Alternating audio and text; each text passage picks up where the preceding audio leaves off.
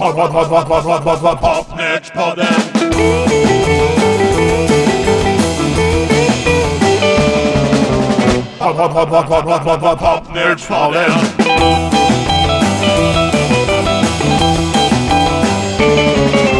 Popnördspodden.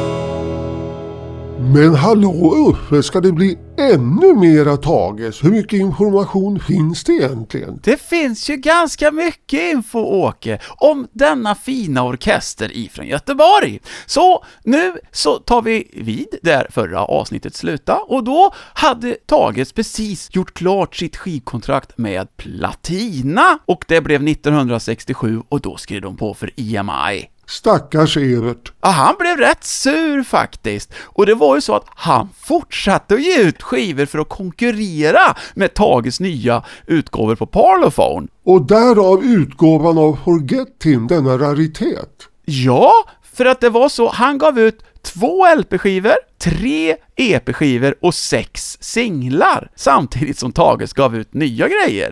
Det är ungefär lika mycket som man gav ut när de var på Platina då. Ja, men sen hände det ju en sak till då precis i början på 1967, för då fick trummisen Tommy Tausis ett brådskande samtal från Mexiko! Sputniks behövde assistans. Ja, och de pröjsade bra.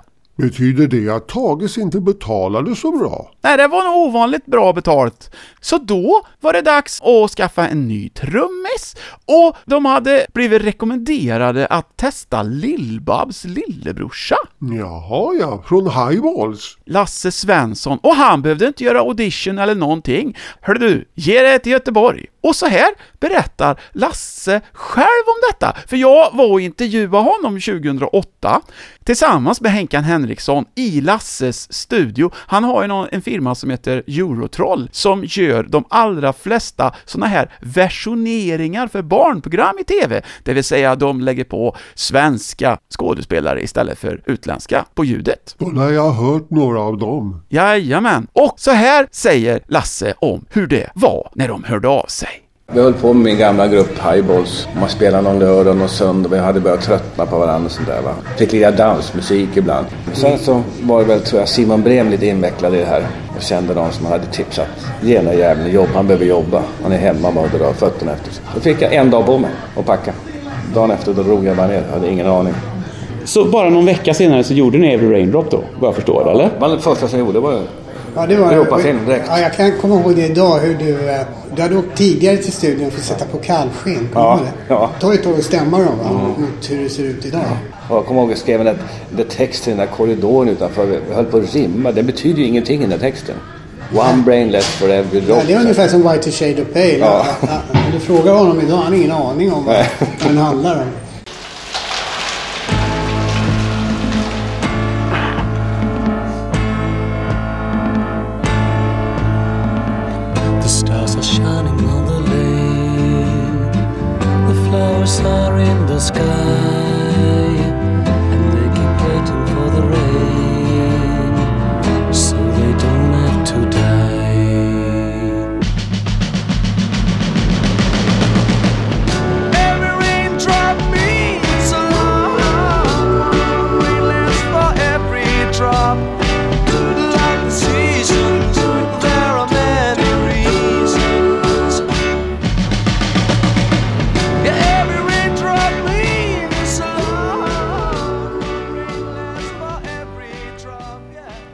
Jaha ja, då kommer vi alltså in på den här perioden när det ska göras internationell karriär. Ja, Every Raindrop Means a Lot, den var faktiskt tages iväg i Tyskland och spela i tysk TV, trots att den inte släpptes som singel i Tyskland. Jaha, vad blev singel där då? Ja, det blev nämligen så här att det blev ett tyskt band som spelade in den här låten istället.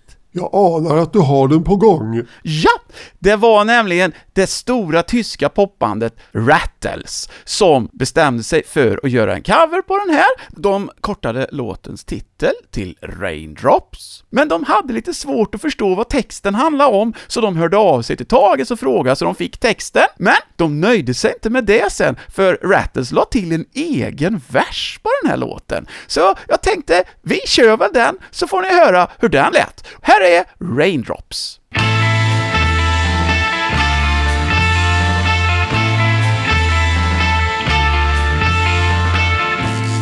The trees and all the fields, and nature's friends on the land. Look to see what heaven yields. They don't quite understand.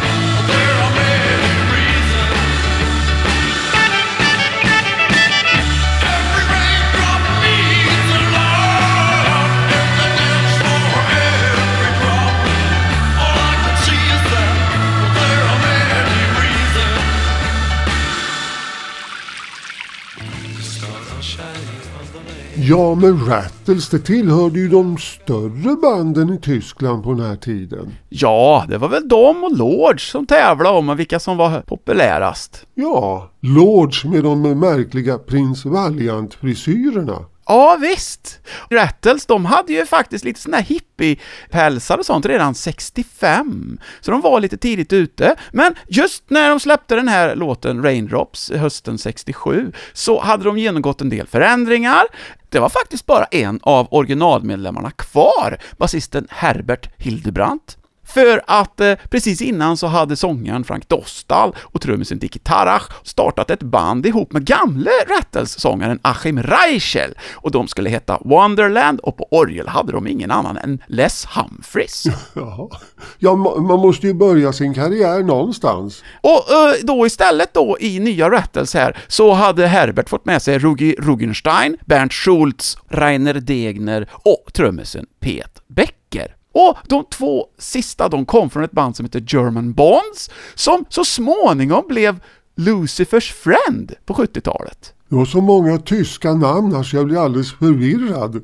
Ja, och Rattles historia fortsatte att vara förvirrande, minst sagt. För när de låg på 10 topp 1971 med The Witch, då var ingen utav medlemmarna på Raindrops kvar i bandet. För Herbert Hildebrandt, han drog sig tillbaka strax efter den och sen så blev han istället gruppens manager, eh, låtskrivare och producent och eh, hyrde in nytt folk. Hoppsan! Och sen en rolig grej till. Den här singeln var producerad av Gibson Kemp, en engelsman som hade flyttat till Tyskland, hade ett band som hette Paddy Clausen Gibson med eh, Klaus Forman, han du vet, som hade så mycket med Beatles att göra. Ja, han, eh, han ritade ju revolveromslaget. Exakt, och sen spelade han ju bas på flera skivor med eh, både Ringo och ju framförallt John Lennon. Ja, det gick bra för den grabben. Ja, och sen så var ju en annan i det här tyska kompisgänget i Beatles, det var ju Astrid Kirchherr, hon som skapade Beatles-frisyrerna. Hon var faktiskt gift med Gibson Camp ett tag, han som producerade den här låten, men sen skaffade han sig en svensk fru som hade varit med i Les Humphreys nästa band, Les Humphreys Singers, och hon heter Tine Wennerlund. Och i många, många år har de tillsammans drivit en musikpub i Hamburg som heter Camps. Oj, oj, oj, här är verkligen familjehemligheter som avslöjas. Ja, och något som Tages avslöjade ganska tidigt in på 1967, det var ju att de skulle ha en ny fin ljusshow. Ljusshow, ja. Det var modernt. Det var modernt, det kom ju då lite grann från San Francisco, de hade ju mycket så här symaskinsolja och någonting som rörde sig när den blev varm, när de här projektorerna lyste på den och bubblade runt och så, men det var inte Tages grej riktigt, de hade vita scenkostymer på sig och så stod de framför vita skärmar som utgjorde backdrop. Och på skärmarna och på musikerna så projicerades massor med olika bilder från olika källor som blandades på ett, på sin tid, ganska nytt och imponerande sätt vad jag har förstått av samtida skildringar. Eh, och sen när de var färdiga med gigget så vek de ihop de här skärmarna och la dem på taket på sin turnébil. Och jag tänkte så här att vi tar och återvänder till den där kvällen 2008 på Big Ben i Stockholm, när jag intervjuade Tommy Blom och Göran Lagerberg, så får de berätta mer om hur det här gick till. Och sen så köpte vi såna här filmremsor med, med sagor. Eh, som var Askungen och det var... Så klippte vi sönder dem. Och så la vi dem i framar då i, i ljusgrejer. Jaha, diabilder, så bytte ja, men- ni. Ja. Och sen hade vi några nakna bröst och så hade vi några andra bilder med cirklar och grejer. Så det, det, det var de som gick då undan för undan de här på de här eh, skärmarna som vi hade byggt upp. Det var inte rörliga bilder då? Nej, det Men var hade inte ni rörliga bilder. här Nej, nej, eh, symaskinsolja och sånt också då? Eller var det bara Ja. tecknade bilder och annat? Jo, sen hade vi ultraviolett ljus. I två pelare som stod vid scenen. Då hade man högtalarpelare på varsin sida scen. Och bakom dem, vända in mot oss, så stod eh, två långa sådana här lysrör. Rör. Ultravioletta. Så när vi hade våra vita C-kostymer på, man slog på dem. Ja. Så- Det kommer jag ihåg. Det var... allt- Det var mäktigt alltså. För det, då slog liksom allt ljus av. Så stod det bara fem kroppar på scenen. Men det, det funkade ju bara inomhus och sent på kvällarna. Ute. Men I de här öppna teaterlokalerna på i Folkets park, där gick det ju inte att köra det. Det påminner mig att jag har ju faktiskt sett den där showen på en nyårsfest i natt. På isstadion, ja då var de ju där och gjorde det här med ljusshowen. Aha, hur kändes det? Var det cool att se? Ja, det är ju så fruktansvärt länge sedan så jag kommer ju knappt ihåg någonting. Jag tror jag kommer ihåg mest Rowing Gamblers. De lirade en trappa upp, de lirade inte på stora scener så då kunde man stå precis intill. Och det tyckte man ju var häftigt då. Ja, visst är det en härlig känsla att uppleva musik på riktigt nära håll. Och nu då när du öppnar dörren till Rowing Gamblers så kan vi ju berätta att vi har spelat dem förut i Popnörspodden i avsnitt 70. De var ju nämligen det allra första popbandet i Sverige som släppte en singel på 70-talet. Men singeln innan det, A World of Roses, det var ju faktiskt en låt som Göran Lagerberg hade skrivit och som Tages aldrig spelade in. Och om vi då sen återvänder till ljusshowen så är det ju en sak som är väldigt tragisk, tycker jag. Det är ju det att det finns ju inga filmade bevis på hur den här såg ut. Jag hade så gärna velat sett det, och det sändes, tror jag, flera gånger i TV, men inget är bevarat. Kulturskymning. Ja, det är det. Tages i alla fall, de eh, såg de här nya tiderna nu, så nu kom de med ett nytt, väldigt experimentellt och härligt album som heter Contrast. Den kom i april 1967. Ja, vad ska man säga? Här tar de ut svängarna ganska ordentligt. You're too incomprehensible. No, no, no. You're much too inconvincible. No, no, no. And so I feel indictable. That's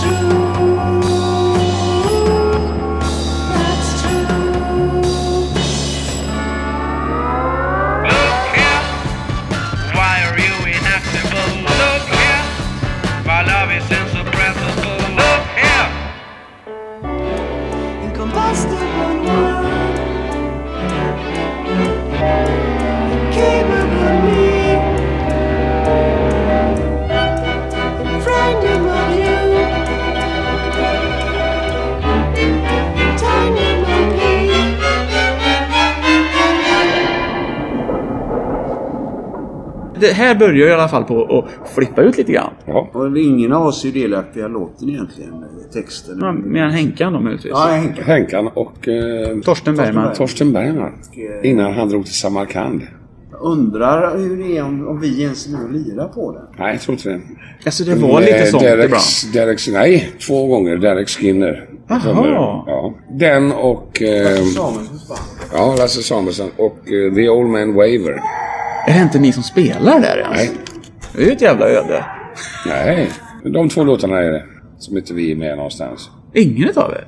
Nej. Nähä. Jag sjunger ju. Ja, ja, ja, men alltså, jaha. Men annars är det överallt.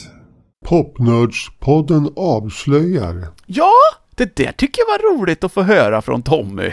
Men jag funderar också på det här incomprehensible. Är inte det lite så här slå i en ordbok? Ungefär Sunny Girl. Alltså, jag är inte riktigt säker på det, för att vad jag har förstått så var Torstein Bergman väldigt bra på engelska, så att han hade nog koll på de här väldigt svåra orden, men det är ju inte alls ofta sådana här ord brukar dyka upp i låttexter. Ja, det var väl ett ord som man aldrig hade hört på den tiden i alla fall. Nej, och det var väl det att eh, då gjorde de musik som passar då, som är svår att förstå, för det är ju det som det betyder. Den här skivan då, Contrast, den var ju rätt rolig för att de hade en konstnär som de kallar för Banan, han hette Håkan Gustav Karlström. Han hade ju ritat väldigt färgglatt omslag, eh, rött är det, och sen på baksidan så var ju låtarna illustrerade med små teckningar allihopa. Och sen så Tages, de experimenterar ju också även så här ungefär, vad heter det? Method acting, sånt där som Robert De Niro brukar hålla på med. Jaha, ja, det är lite Marlon Brando-stuk alltså. Ja, för att det var ju så här att när de skulle spela in en cover på en låt från Rufus Thomas, då gjorde Göran Lagerberg något lite speciellt. Sisters got a boyfriend. Där har jag läst en historia om kripa. Hur är det med det? Ja, det är sant. Är det det alltså? Ja, ja. Du käkar krita? Hur var det? Och vad gav det för, gav det en sån Det effekt smakar som som, man jag tror? alltid har trott. Ingenting. Kanske fick ont i halsen möjligtvis, eller? Nej. Inte det heller? Ja, Jag vet inte ens om det hjälpte. Det gjorde mig hesare. Alltså man har, Ja, hört, man har hört talas om att äta krita, Ja. men det, jag tror det är den första jag Men, har eh, pratat med som har gjort det. Ja, det var en, en jävla kick.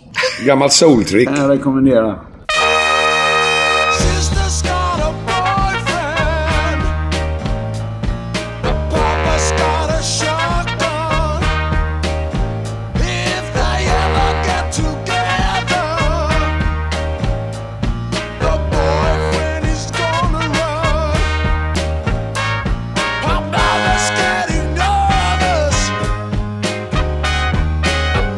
sky.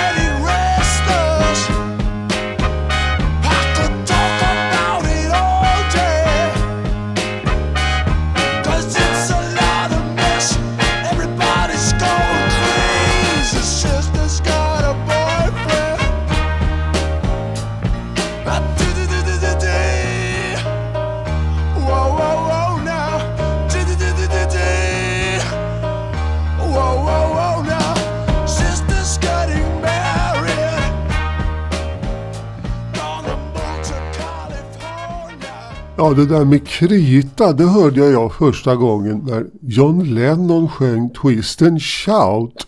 Då spriddes ju en myt att ja, han hade ätit krita för att låta sådär. Jaha, fast det hade han ju inte. Det var ju det att när Beatles spelade in sin första LP, då höll de ju på ganska många timmar och det var sista låten de gjorde.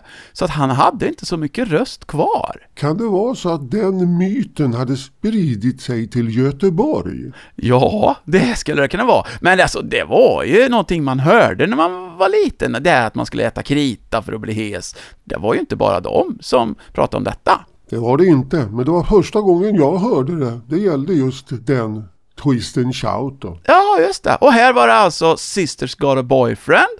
Och Tages, de skrev ju rätt mycket låtar själva, men det var alltid lite covers och det var ofta covers som inte var så kända. Och då ska vi få höra vad Henkan Henriksson hade att berätta om det. Det var ju oftast han som hittade de här låtarna och eh, det tycker jag är lite roligt hur en del av de här coverlåtarna upptäcktes. Det var ju så att det var ont om plats på EMI. Eh, alltså på grammofonbolag. Så jag satt ner på EMIs förlag. Nere på ja, Oxenstiernsgatan. Eh, han som var förlagschef där, det var han som var kapellmästare på Nygammalt. Jag kommer inte ihåg vad han hette ens en gång. Det enda han var intresserad av, det var ju eh, eh, dragspelslåtar. Alla andra de här plattorna jag hittade på, det var ju jag som hittade dem ner på förlaget. låg i kartonger. Där hittade jag Somebody's Taking Maria Away. Hittade jag I'm Going Out, Treat You Like a Lady. Men sen är de där skumma låtarna. Jag hade kunnat eh, eh skriva våra egna namn på de där låtarna. Ingen jävel. De var inte, var inte ens upptagna på STIM. Nej så, så kan man ju inte vara mot kollegor. Men, men ändå, jag säger det. De hade ingen koll. Det var bara att köpa dragspelslåtar.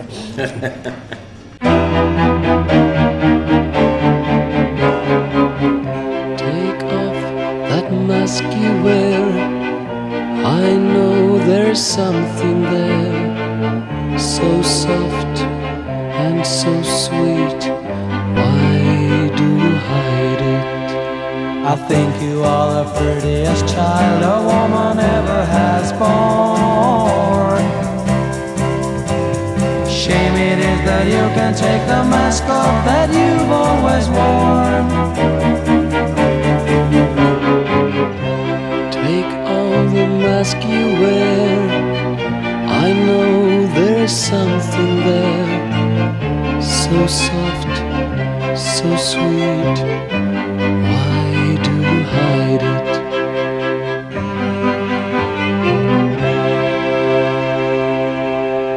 Ja, Henkan hade lite skam i kroppen där alltså. Han tänkte inte göra en Page Plant. Nej, han gjorde inte det, utan de gav ju då till exempel Baby Ray, då som hade gjort House of Soul Hill, det var inte många som hade hört den, äh, och inte Wanting med Pete Antell då, för att nämna några låtar från just den här skivan. Det var ju en då, en, ett LP-spår som släpptes även som singel, I'm Going Out, utav Leslie Gore. Hon hade ju dessutom gjort en annan låt som vi ska komma till om en liten stund. Men den här låten var ju ingen cover. Det var något som Danne Larsson och Tommy Blom hade knåpat ihop. Och för oss har den ju lite extra betydelse, eller hur Åke? Ja, det är ju den enda gången vi har fått vara på vinyl än så länge. Ja, Carl Eivar Sekt var ju med på den här LPn som kom förra året som heter Fuzzy Patterns, och det är ju också en låt från Kontrast-LPn. Och det var en massa olika svenska band som gjorde en hyllning till Tages, och då spelar vi just den låten. Fast vi hade ju arrat om den lite, det är ju så jag brukar göra, och så här lät den.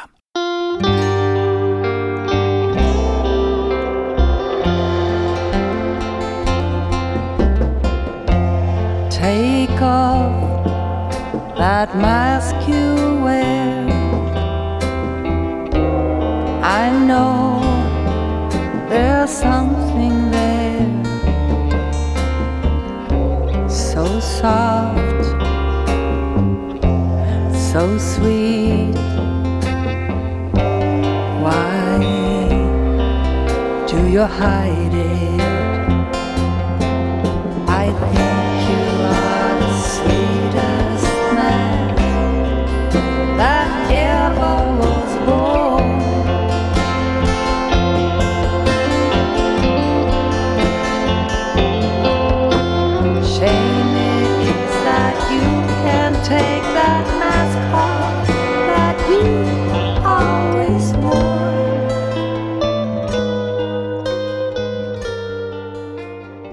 Karl Eivar Sekt visar sin allra mjukaste sida för en gångs skull. Ja, vi var ju väldigt fina i, i, i kanten, höll jag på att säga. Det var vi väl inte? Och nu var det då Anna-Bella Munter från Bella och Mi som var med och sjöng. Väldigt fint och vackert. Ja, Men det kanske vi kan kompensera när vi får göra vår egen Karl Eivar Sekt-LP. Play the long forgotten B-sides of every unknown band you've never heard of. exakt! Det är ju inte alls omöjligt faktiskt att det kan bli så.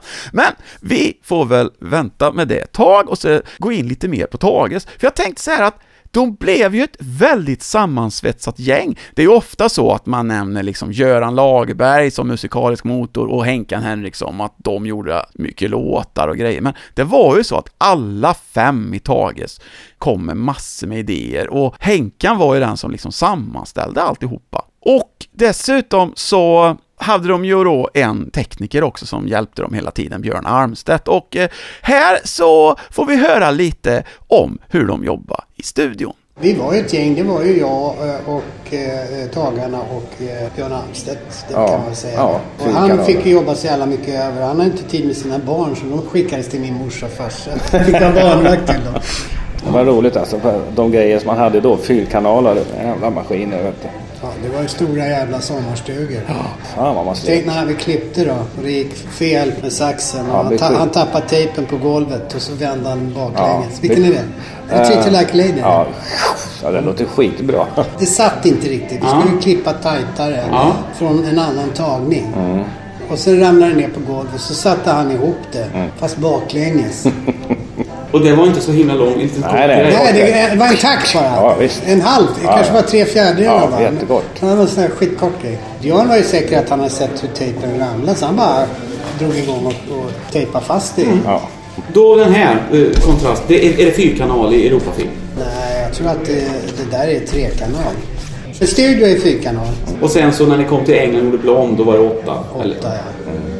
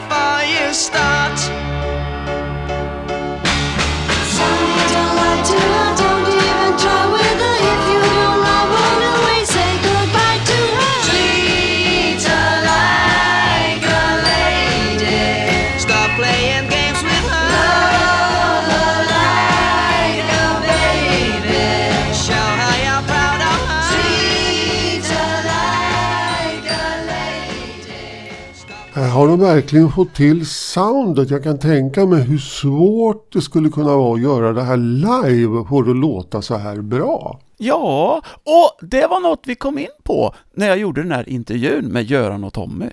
Det var faktiskt så att genomgående så spelar vi väldigt få av våra inspelade låtar live. Vi sket i det på något sätt att... Det är klart vi spelar Sleepy Girl i ett visst antal år. Ja. Och, eh, men jag minns många låtar som Heavy Raindrop tror jag inte vi körde ute. Framförallt inte Treat Her Like a Lady. Ja, Heavy Raindrop Men Like a Treat Her Like a Lady, ja. Vissa låtar gick inte att få till live.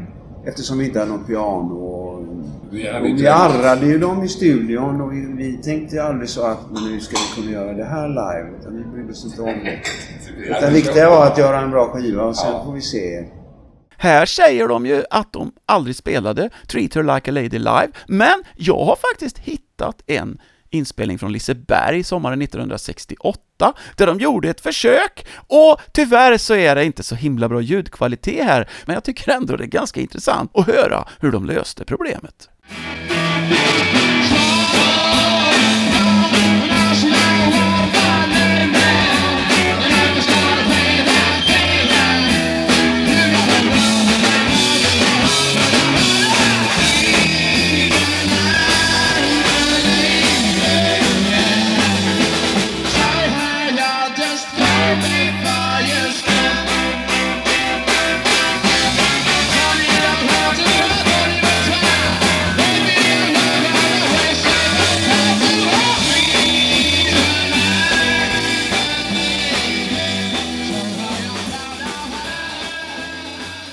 Ja, det är väl nästan en garagerockversion det blev det här. Kan ju ha lite med det dåliga ljudet att göra också. Men om vi då återgår till singeln så var ju det väldigt, väldigt väl producerat av Henkan. Och jag kan tycka att nu lyckades svenskarna faktiskt övertrumfa amerikanerna med en produktion. Vi kan ju jämföra här med originalet som kom samma år som Tages.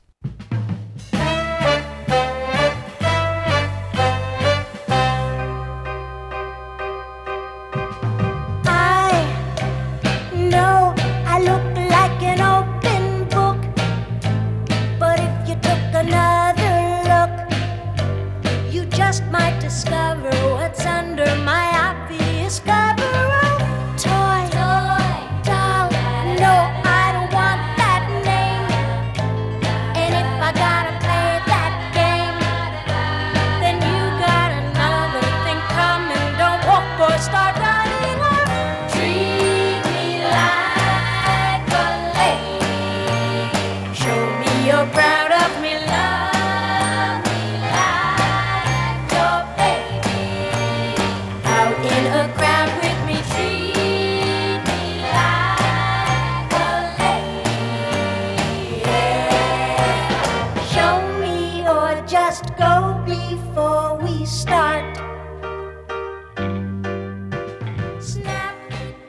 Me Like a Lady med Leslie Gore från hennes sjunde LP Californian Nights.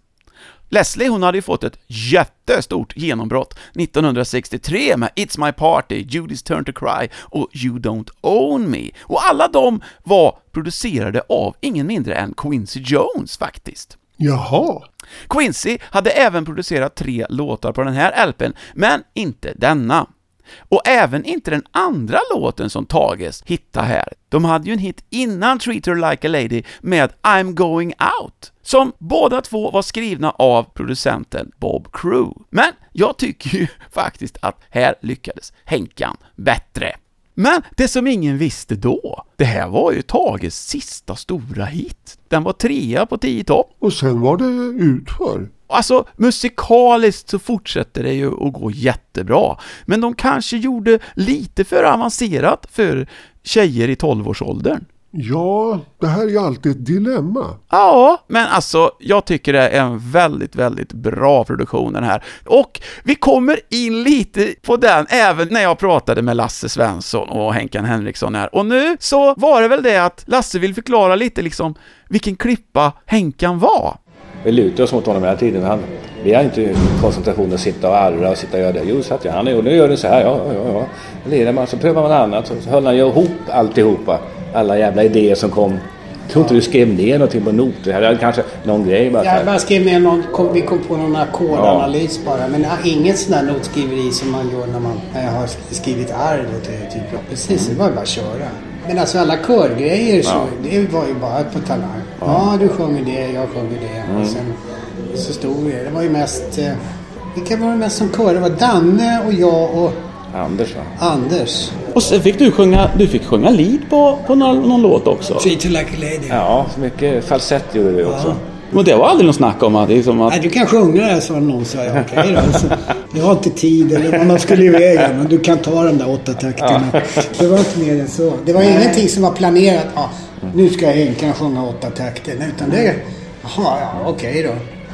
Ja, det är ju alltid dilemma det där när man vill utvecklas. Men publiken vill inte att man ska göra det. Nej men det är ju så, visst är det så. Men det var ju det att de hade ju massor med jobb och det började ju då det här att de skulle lanseras utomlands, så de de var inte lika mycket runt i Sverige som förut, utan de satsade för att komma ut och faktum är då att eh, hösten 67 så var de ju i England. Det hade ju gått riktigt åt skogen när de försökte 1966, då de inte ens fick komma i land för de inte hade arbetstillstånd i England, men nu var de ju ute och lira och de var ju till och med i Wales och på Irland också.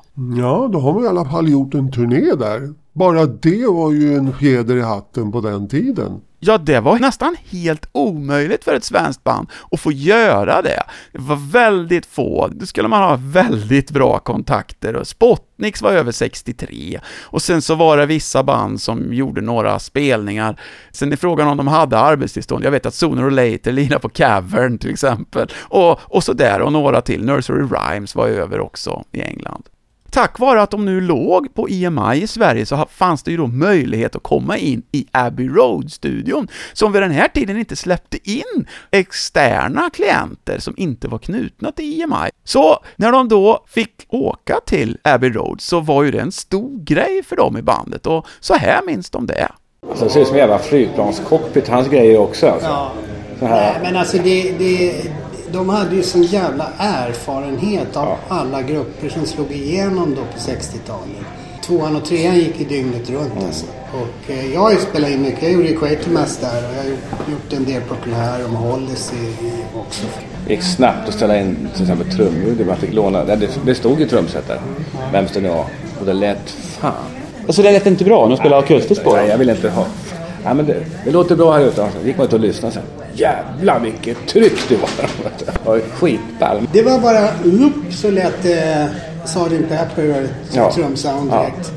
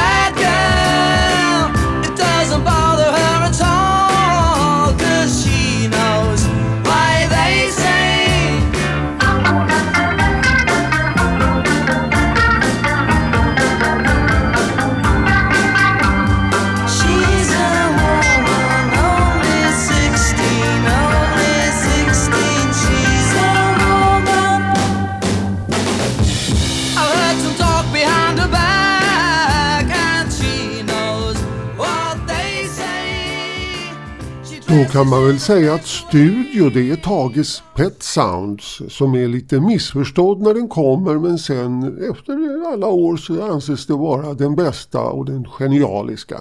Ja, så är det ju. Den är en bra skiva, Studio. Och Studio, den kom i december 1967. Det var en låt då som var inspelad i Abbey Road, den vi hörde nu då, Like a Woman. Men det som var lite speciellt med den här skivan, det var ju att nu kom ju Tages med den typiska svenska varianten på psykedelia, något som ingen annan hade gjort egentligen innan. Folkedelia. Folkedelia, ja, exakt! Och de tog ju in några riktiga stjärnor från folkmusikvärlden. Och här får vi höra Henkan och Lasse prata om det. Ja, vi hade ju verkligen de två bästa Ja. i Sverige då. Pekos Ja. Gustav och Paul-Olle. Mm. Bägge är döda. Eh, Fru Pekos, eh, hon håller Vingsjöstämman igång. De var ju nere i stan här också, Pekos Gustav och Paul-Olle. Satt och lirade en kväll ute i Tureberg. Mm. Jag hade ställt en par whisky på bordet. Till sist så låg de på golvet och lirade. Hur gamla var de vid det här tillfället då? 60-årsåldern eller? Nej! Inte så gamla. Nej, nej. De var inte mer 40-50 bast. Nej, de var inte ens 50. Inte ens det? Nej, jag tror jag är 40 någonting. Jaha, för de ser ju gamla ut på de här bilderna. Men det... Jävlar. Så det är det här Have you ever seen your brother och lite några fler här. Det, det har, jag har ju alltså tagit dialektala strofer från Ja. Dingsjö. Det var spil och pipa också. Ja, men det är Janne Kling som gjorde det. Ja. Och sinka och grejer. Sinka, spilopipa, bockhorn, kohorn, Det var jävligt dulliga grejer. krumhorn. Ja. Det är ju liksom svensk psykedelia. Om man då ska prata om svensk. Som Beatles åkte med sitarer och bråte. Men ni åkte till Dalarna istället. Ja, det är lika bra musik här som i Indien. Ja.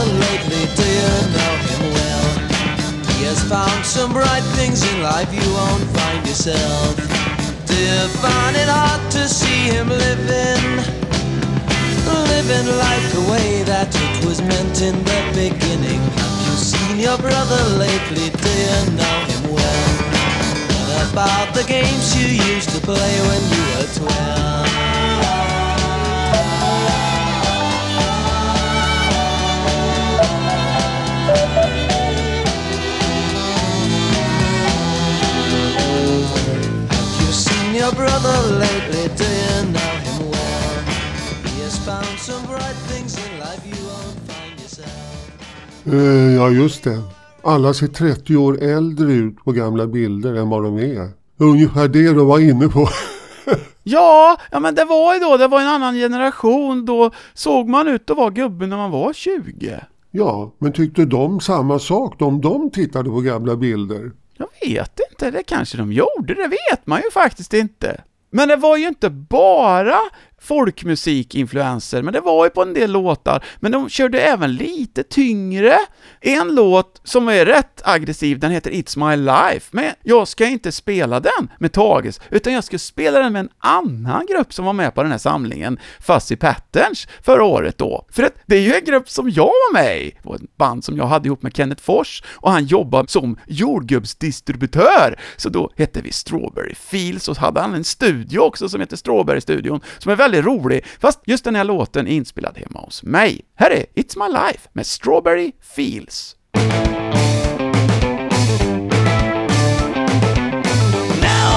I can dance, I can sing, I can do anything that I always wanted to. I can smell, I can hear, I can see, I can touch all the things that I never touched before. Is it real? You say, yes, it is today. What a dreadful day yesterday. Now it seems so far away. No mystery, not a doubt. They are things I do without. Life is mine and life is yours, but they are not the same. We look different, we think different, we got different names. It's my life,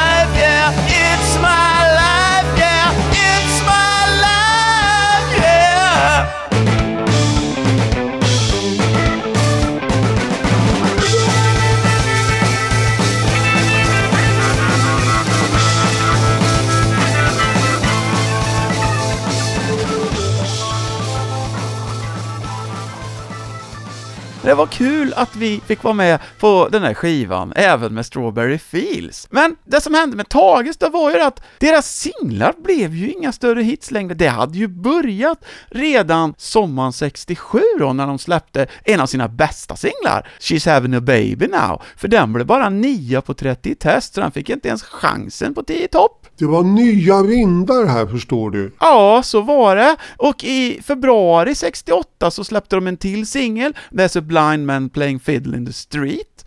Den vann 30 i test, men den blev bara 10 på 10 i topp. Sen så kom ju nästa singel då på våren och det är Fantasy Island och den eh, kom tvåa på 30 test, men den blev bara 14 på 10 topp.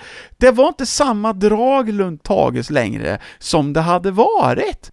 Det var ju två LP 66 och två LP 67. Och sen ingen 68. Funny how time slips away. Det är lite skumt alltså. För Blonden kom inte för nästa år sedan. Nej, Och i den vevan var det ju en vårturné.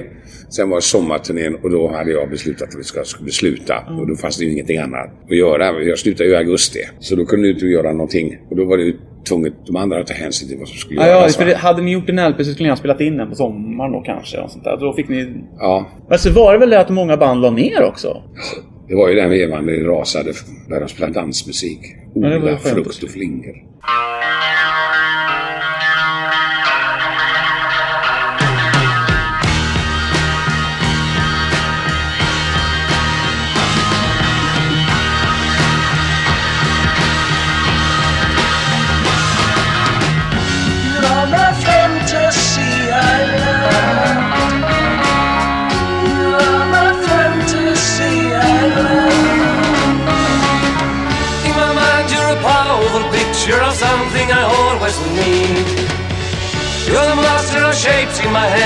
Power behind what I see.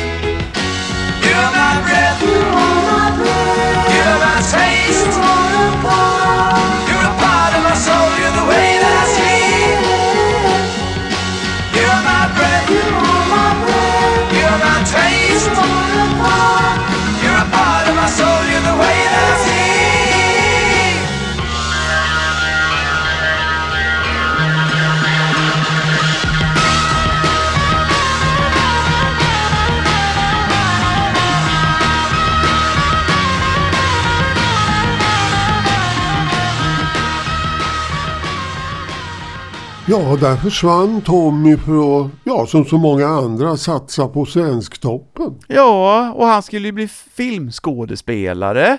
Så han skulle ju spela Clark Olofsson i en film som sen inte blev av. Men det skrevs om det. Ja, men det var ju så att han hade ju tröttnat och bestämde sig för att hoppa av, men han fortsatte ju att vara med på hela parkturnén, så de körde ju ända fram till i augusti när, när den var över. Vi har hittat en inspelning där de har satt ihop låtar som de gillar som inte var deras egna hits utan andra personers hits. Och så här berättar Tommy Blom om det.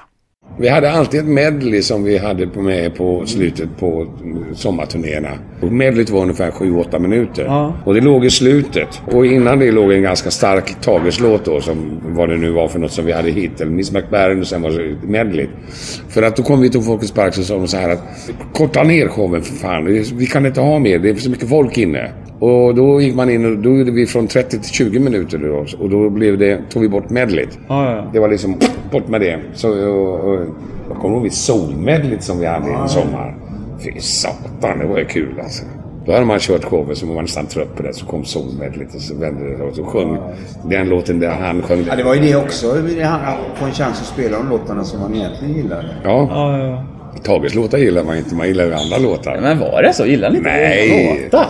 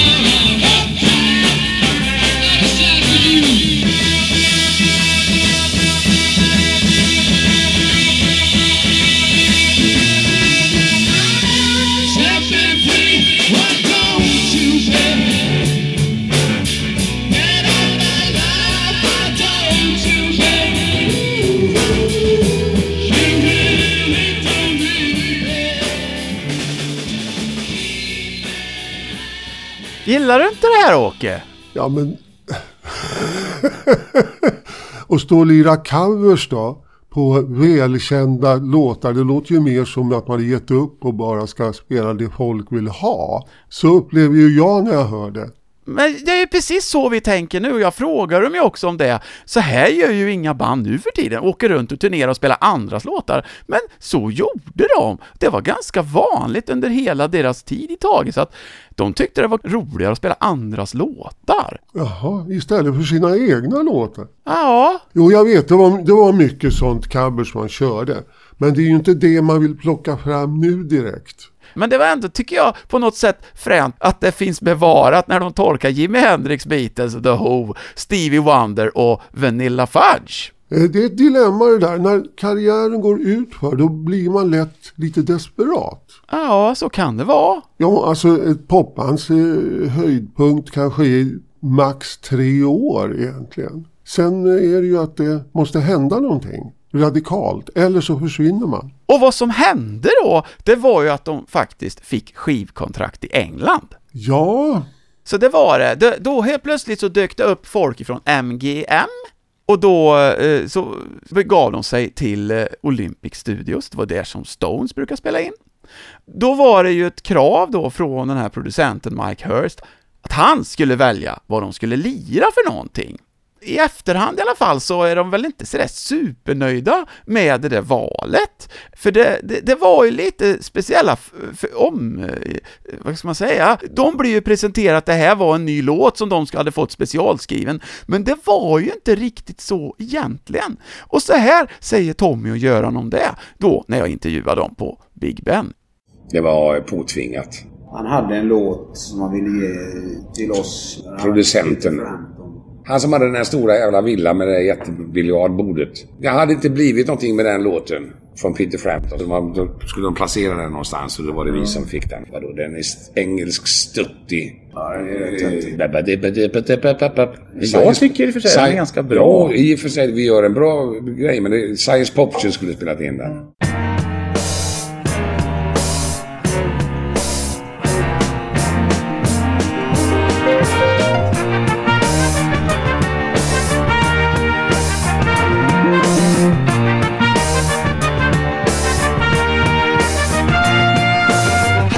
Halcyon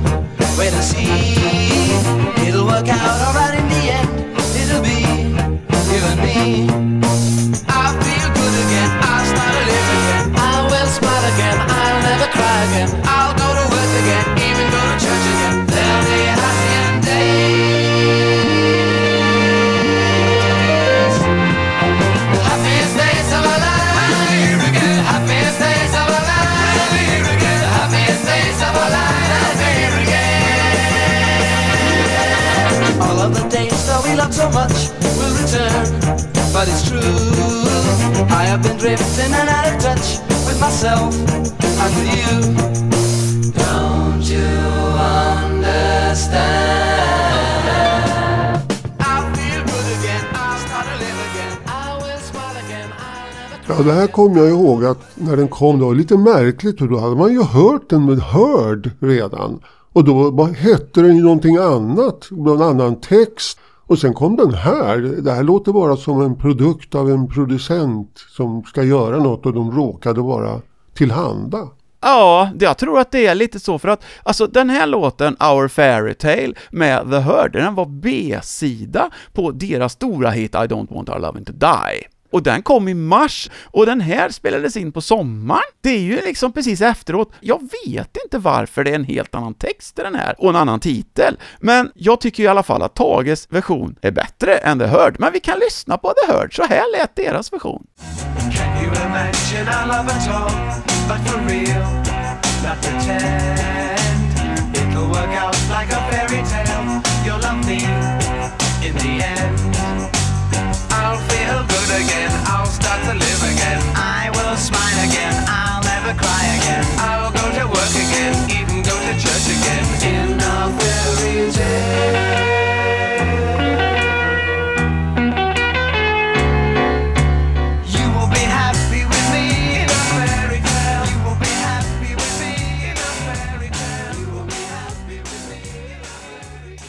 Skillnaden är väl att Heard, de lät ju så här, alla deras singlar hade ju det här stuket.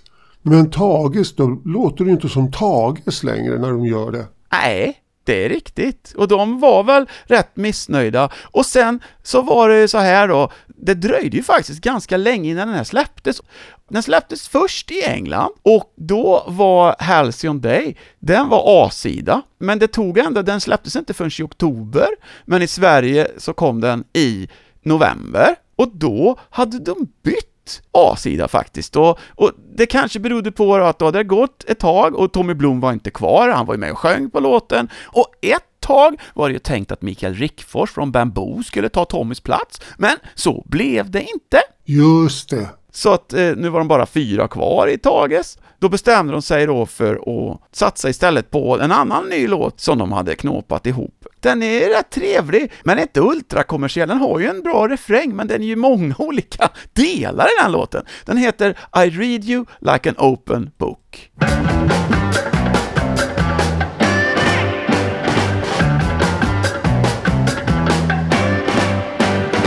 In the text, words from the past. Hold down the page to keep words fast. In reality, to come what may. Knowing what you really say, you make your life just like a play. Like I knew before would come the future.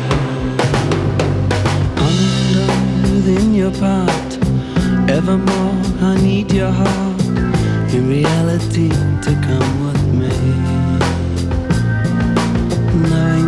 You really say, You make your life just like a play, like I knew before would come the future.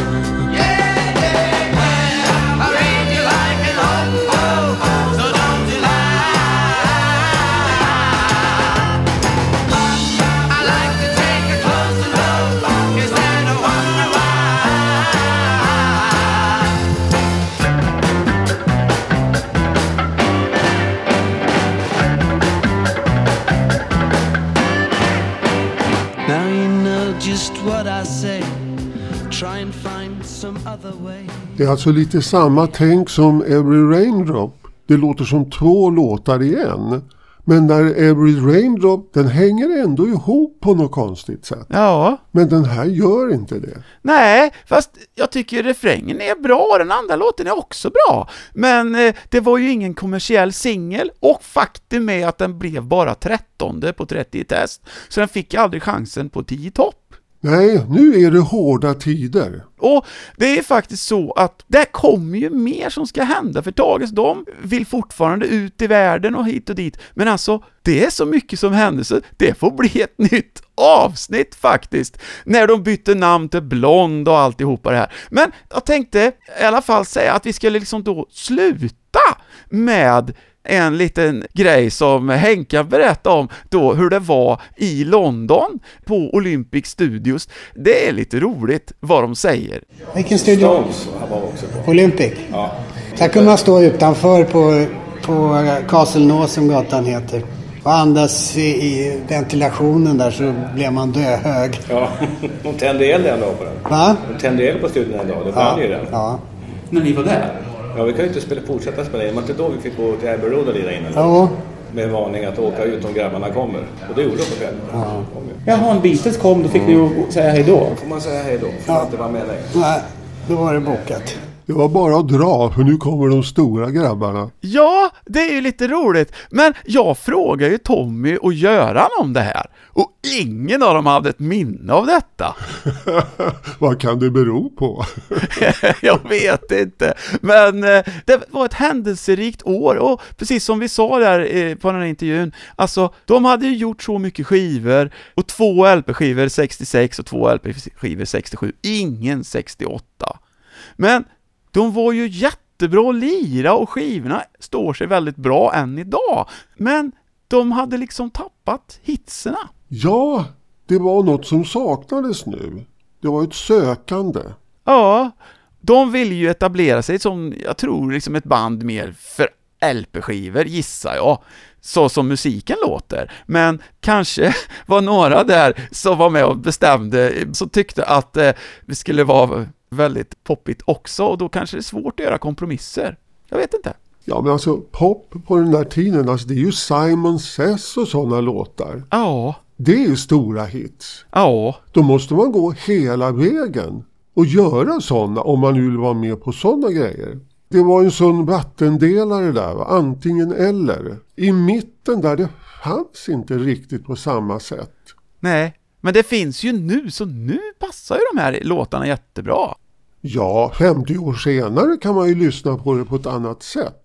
Men inte i sin samtid riktigt. Nej, och det är ju det sorgliga. För att vi är alltid så känsliga för trender och vad som gäller och alla sådana saker så är det ju än. Och alltid varit. Men som sagt, vi ger oss inte. Popnördspodden, vi vill gå till botten med det mesta och kanske under botten också om vi klarar av det. Oh ja, vi tar på dykarutrustningen bara. Jajamän, och se vad vi hittar. Så det blir alltså ett tredje program om Tages. Det är ju lite smånördigt faktiskt, tycker vi nog själva också. Ja, fast då är det ju blond. Ja, det blir blond. Så vi ska putsa på våra hårfärgningsmedel och så hörs vi igen om tre veckor. Och tills dess säger vi hej hej! Hej!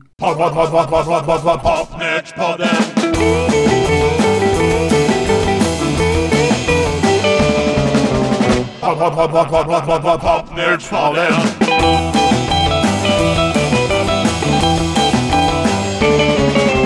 Popnördspodden. Du har lyssnat på Popnördspodden, ett program med Ulf Henningsson och Åke Eriksson. För det tekniska stod Dennis Olsson.